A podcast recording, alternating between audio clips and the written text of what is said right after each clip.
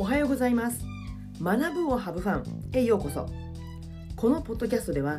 29年間の公立小教師を経て現在フリーランスティーチャーとして活動中のじゅんじゅんが先生だって人生をハブファン。だから子供たちも笑顔になれる。月曜日の朝ワクワクできる先生を増やしたい。そんな思いのもと YouTube、ポッドキャストから情報を発信しています。皆さんおはようございます。じゅんじゅんです、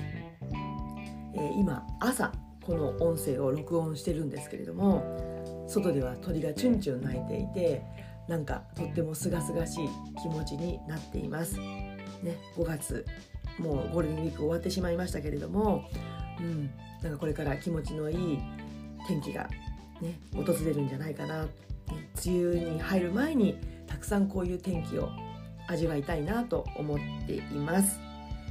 え今日はね私が始めた思考癖というテーマでお話をします。ま前回の、えー、ポッドキャスト YouTube 音声では私がやめた思考癖についてお話をしました。まあ、メンタルが落ち込んだ時期がまあ、こう37歳からしばらく続いていたんですけれども、まあ、その経験をきっかけに自分がやめた思考癖がありました、えー、1つ目が完璧主義でした、うん、そして結果を急ぐ。早く結果が欲しい。そして3つ目が人と比較する、えー、自分のできないことにフォーカスをして人と比較する、まあ、こんな思考癖がかつての私はありました。まあね、うん、完璧主義全くなくなったかって言ったらそうではありません。やっぱり仕事をする上でこうきちんと仕事をするっていうことはとても大事なことだし当たり前のことだしでも度が過ぎてしまうと自分を苦しめてしまうことにもなるのでその辺りがこう緩くなったんじゃないかなと思ってます。で今日はそのやめた思考癖と同時に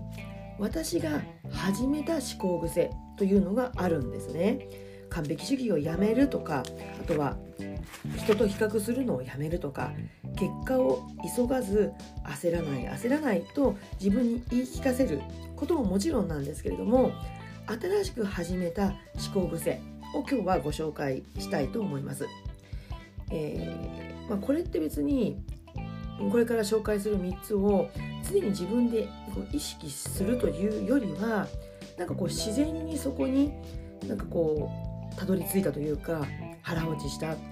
そうだよね。これ大事だよね。っていうふうに思ったことばかりなんですね。じゃあ紹介します。1つ目はみんな未熟だよね。っていうところです。そして2つ目が聞く尋ねる。そして3つ目が見る。ということです。一つずつお話ししていきますね。まず一つ目の未熟だっていうことです。まあ、これ自分自身が未熟だよね。ね50も過ぎてねまあ、人間死ぬまで勉強って言いますけれどもあいまだにこんなこともわからないとかこんな気持ちにも慣れていない。今ねこうビジネスのサロンで若い方たちと接する機会がすごく多いんですね。あの前回のポッドキャストのあのコラボでもそうなんですけども、うんまあ、杉部さんにしてもスワロちゃんにしてもすごく私よりももちろん若いわけです。でもあこんな素敵なところがあるんだ。この部分自分にはない。でもお二人にはある。あもっとこれ自分が吸収したいなって思うこと。だから自分は未熟だっていうことをまず自覚しました。うん、ってことは常に一緒にいる子どもたち、ね、子どもたちってまだ数年しか生きていない。未熟当然ですよね。じゃあ子どもたちの保護者の方ねもちろん大人私と同じ同じ大人なんだけれども私だって未熟だ至らないところもあるっていうことは保護者の方だって同僚だって同じ人間なんだからやっぱり未熟な部分もちろんあるよね。じゃあこういうところがうんあもうちょっとなって思うところが子どもたちにあったとしたらいやそれしょうがない当たり前だよね。できなくって当たり前。だって未熟なんだもん。じゃあどうするか。いやこの部分はまあいっかって目をつぶってあげる、うん、っていうことが考えられるようになりました。まあ、そうすると、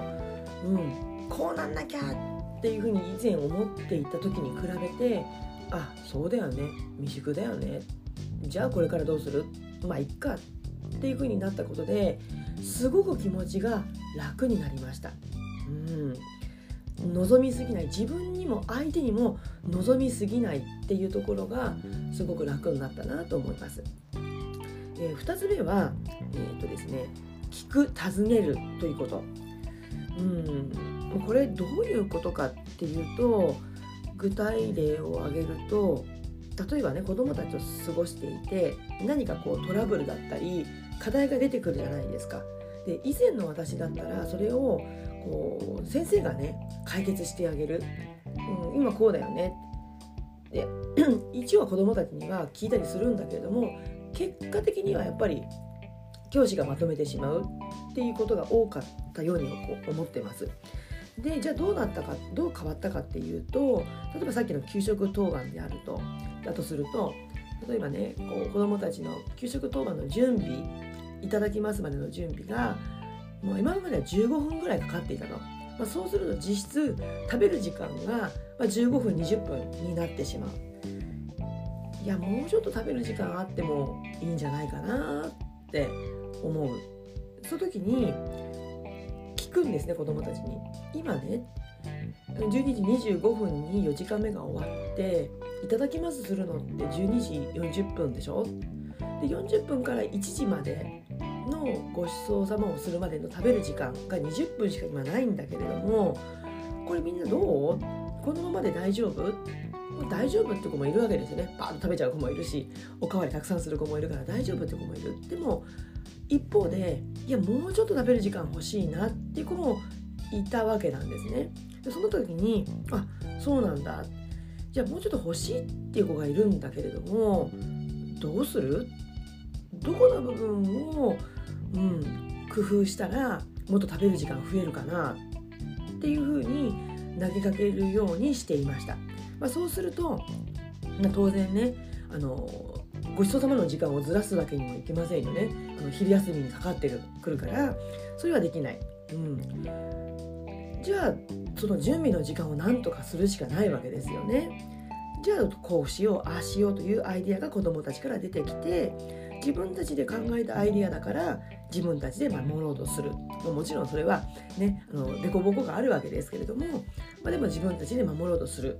ようになっていく、まあ、そうすることで教師が全部引き受けると自分が苦しくなっちゃうけど自分たちで子供が決めたなら子供たちが頑張るしかない、まあ、そんなことで、うん、こう好循環が生まれたように思っています。うん聞く尋ねることができるようになって教師が全部決めないからすごく気持ちが楽になったなと感じています、えー、最後に3つ目の「見る」ということですこれも具体例を挙げると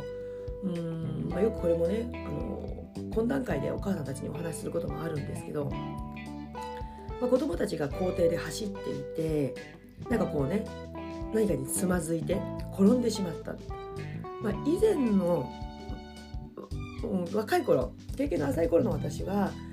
すぐね私駆け寄ってたんですよね。大丈夫？痛くない？ね。まああの新1年生がねこのあの入学したばかりの時って子どもたちすごく不安だから、まあ、その時にはねさすがに近寄ってあげる近寄る場面もあるんだけれども、まあ、それでも1年生もだんだんね慣れてきたらまあこういう見るという癖を私も発揮してるんですけども、まあ、転んじゃった。で以前だったらすぐ駆け寄って大丈夫、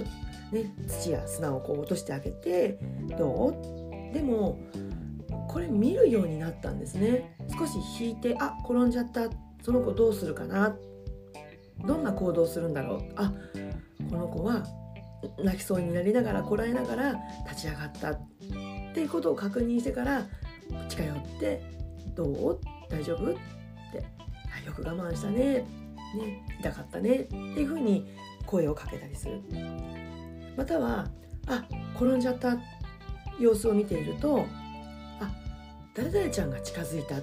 あ声かけてるあ一緒にはたいてくれてるんだ砂はたいてくれてるんだ、うん、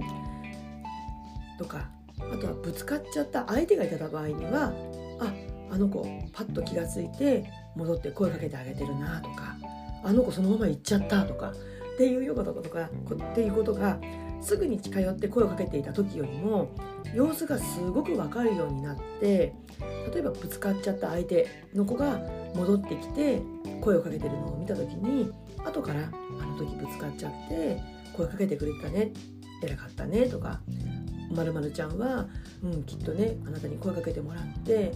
うん、痛かったけれどもでも声かけてもらってすごく嬉しかったと思うよ心強心強かったと思うよっていうふうに声をかけることができるようになった、うん、子どもたちを見る目が視点がまたいくつか増えたように感じることができるようになりました。うん、すごくね子どもたちをこう褒める機会も増えたなって思っています。うん、まあこの3つをなんかまとめるとねなんかこう先手先手に手を打っているというよりはこう後出しじゃんけんかなって思います。うん、未熟だなってまずは受け入れてじゃあどうするか。聞いて尋ねてみんなで相談する、うん、すぐに教師が手を出す。言葉をかけるんじゃなくってまず見ることで後出しじゃんけんすることで子どもたちの様子を見てその後の方法を教師が手を打っていく。っていう後出しじゃんけんかなって思います。まあ、これってね一見こうチャンスを間違えてしまうとこう出す手を出す、うん、時期を間違えてしまうとこう対応が後手に回ってしまうこともあるので、うん、あのどこで手を出すか声をかけるか、うん、先手必勝かっていうのはまた違う話になってくると思うんですけれども、まあ、でも、うん、あの一緒に解決することが子どもたちと、うん、すごく機会が増えたな、一緒に考えながら進んでいくっていうことができるようになって自然にと自然と私の心の中もゆとりが生まれるようになったと思います。まあ、そんなことをね朝の一番にもう一度、ね、意識しながら今日また一日頑張っていきたいなと思ってます。え今日は私が始めた思考癖についてお話ししました。この音声コンテンツは月水金曜日の週3回ポッドキャスト学ぶをハブファン YouTube チャンネルじゅんじゅんブログで配信しています、えー、ぜひ気に入っていただけたらチャンネル登録お願いします。また Twitter、Instagram もやっています。ぜひフォローもお願いします。YouTube とそして Spotify の自己紹介欄のリンクから、そのリンク載ってますので、飛んで覗いてみてください。またこの放送をお聞きいただいた感想や質問などがありましたら、えー、LINE 公式をこの度始めましたのでそちらに登録していただけるとコメントも送れますので是非この機会にご登録よろしくお願いしますそれでは次回のポッドキャストまで Let's have fun! Bye!